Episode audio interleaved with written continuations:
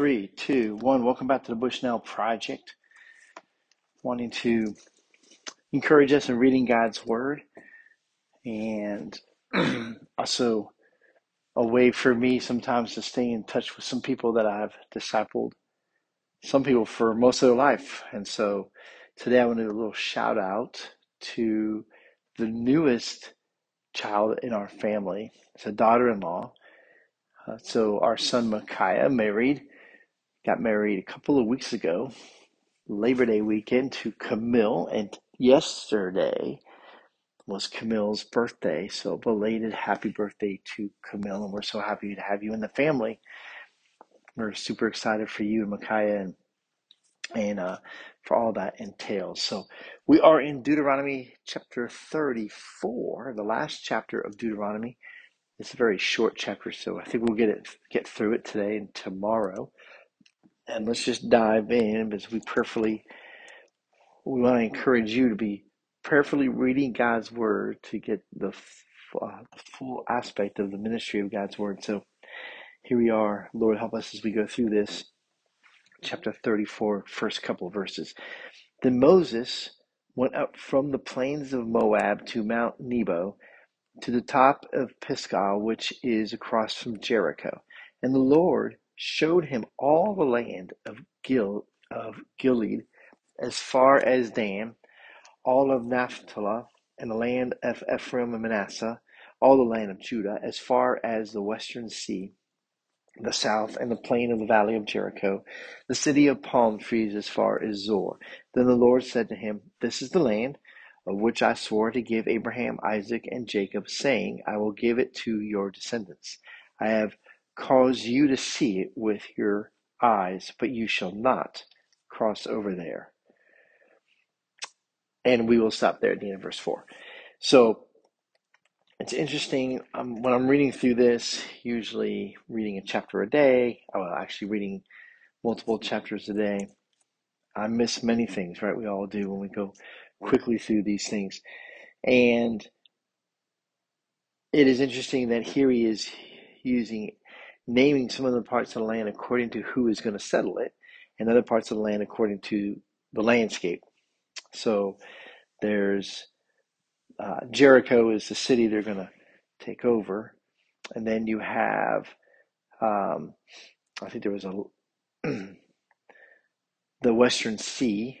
Okay, so the Western Sea that's going to be the Mediterranean Sea there. So these are different things. It's just interesting how this is. But the main thing is uh, Moses has given his last sermon. That's what all of Deuteronomy is.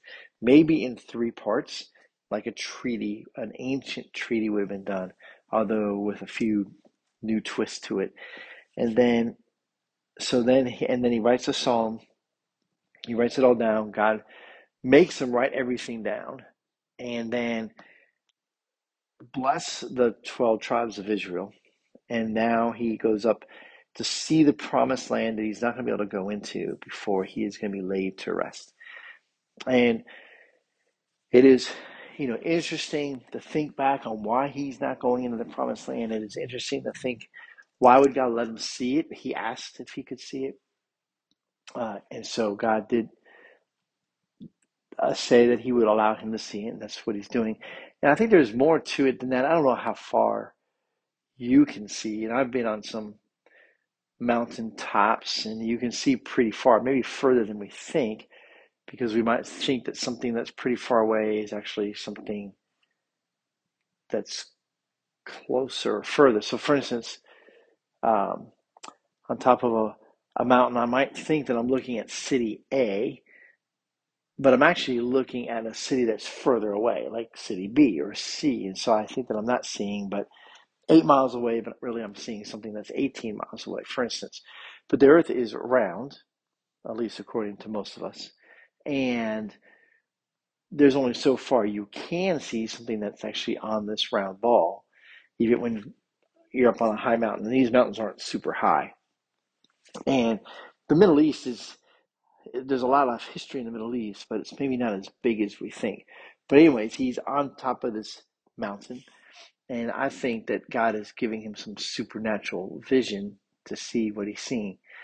And it's interesting that God is God even says that I have caused you to see it with your eyes, but you'll not cross over. So I think there's a I think there's a part, an aspect here that is a little supernatural in what Moses is getting to see, and I think part of it is might even be fulfilling part of what God has told Moses is going to happen, and and so now Moses is getting to see it, and it's just a interesting too that we'll see this in the next couple of verses as the chapter ends here about Moses that there is no one else like Moses, and so the author of Deuteronomy here, who I suspect is Moses, is for the most part written all of this because God tells him to write it.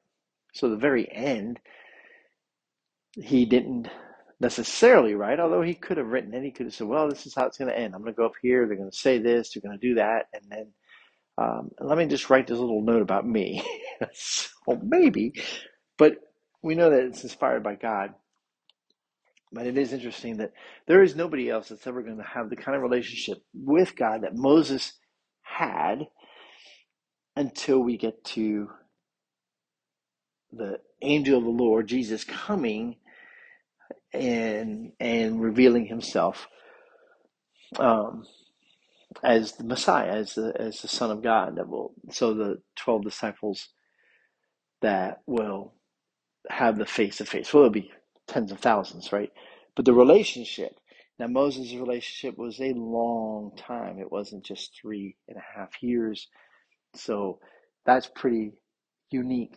And to realize that this man that walked with God that spoke with God, that went face to face with God as best as you can, wrote these books. And Deuteronomy is maybe the most personal part of it, the very end of it. And as I think about my own life, that, you know, I'm at a way different stage of my life than I've ever been before. Usually, looking back on my life, I was looking forward to a long life. Well, now I've lived that long life. And according to the Bible, 70 years has a man, and if by strength, 80. So I'm down to my last 10 to 20 years that I that I have, and and as far as none of us are promised tomorrow, but just as I'm thinking about this and thinking about Moses, who lived a lot longer than that, that we tend to think about things that are a little bit more important,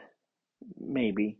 I think so anyway, when we're older than when we're younger. Younger, we're obviously willing to take more risks. Maybe we think we're wiser than we really are, and and then we we get to the stage of life where I am now, and we're slowing down a whole lot, and we're realizing, wow, okay, you're not gonna stay super energetic your entire life. Your mind does start to slip slip a little bit. Maybe I have too much in there. That's probably not my problem, but you know, we struggle with words or with names or with memories. The next thing you know, we are slipping away. And that's not the case with Moses, and we'll talk about that tomorrow. But the reality is, is that we tend to think about some things in a way different way than when we were younger. And Deuteronomy is that book. I know that a lot of people will look at Ecclesiastes as a book written by the wisest man that ever lived, and he writes it in his old age and he's got a lot of regrets. And um, but here in Deuteronomy, we have an even older man writing this book who was walking with God, and so I'm at age 60 wishing I had done a really in-depth study of Deuteronomy at a younger age. I guess I'm saying all that to say that Deuteronomy is a good book. We should read it more often than we do, and maybe at a slower rate. God bless you guys. Have a good day. Tomorrow we finish this great book. God bless.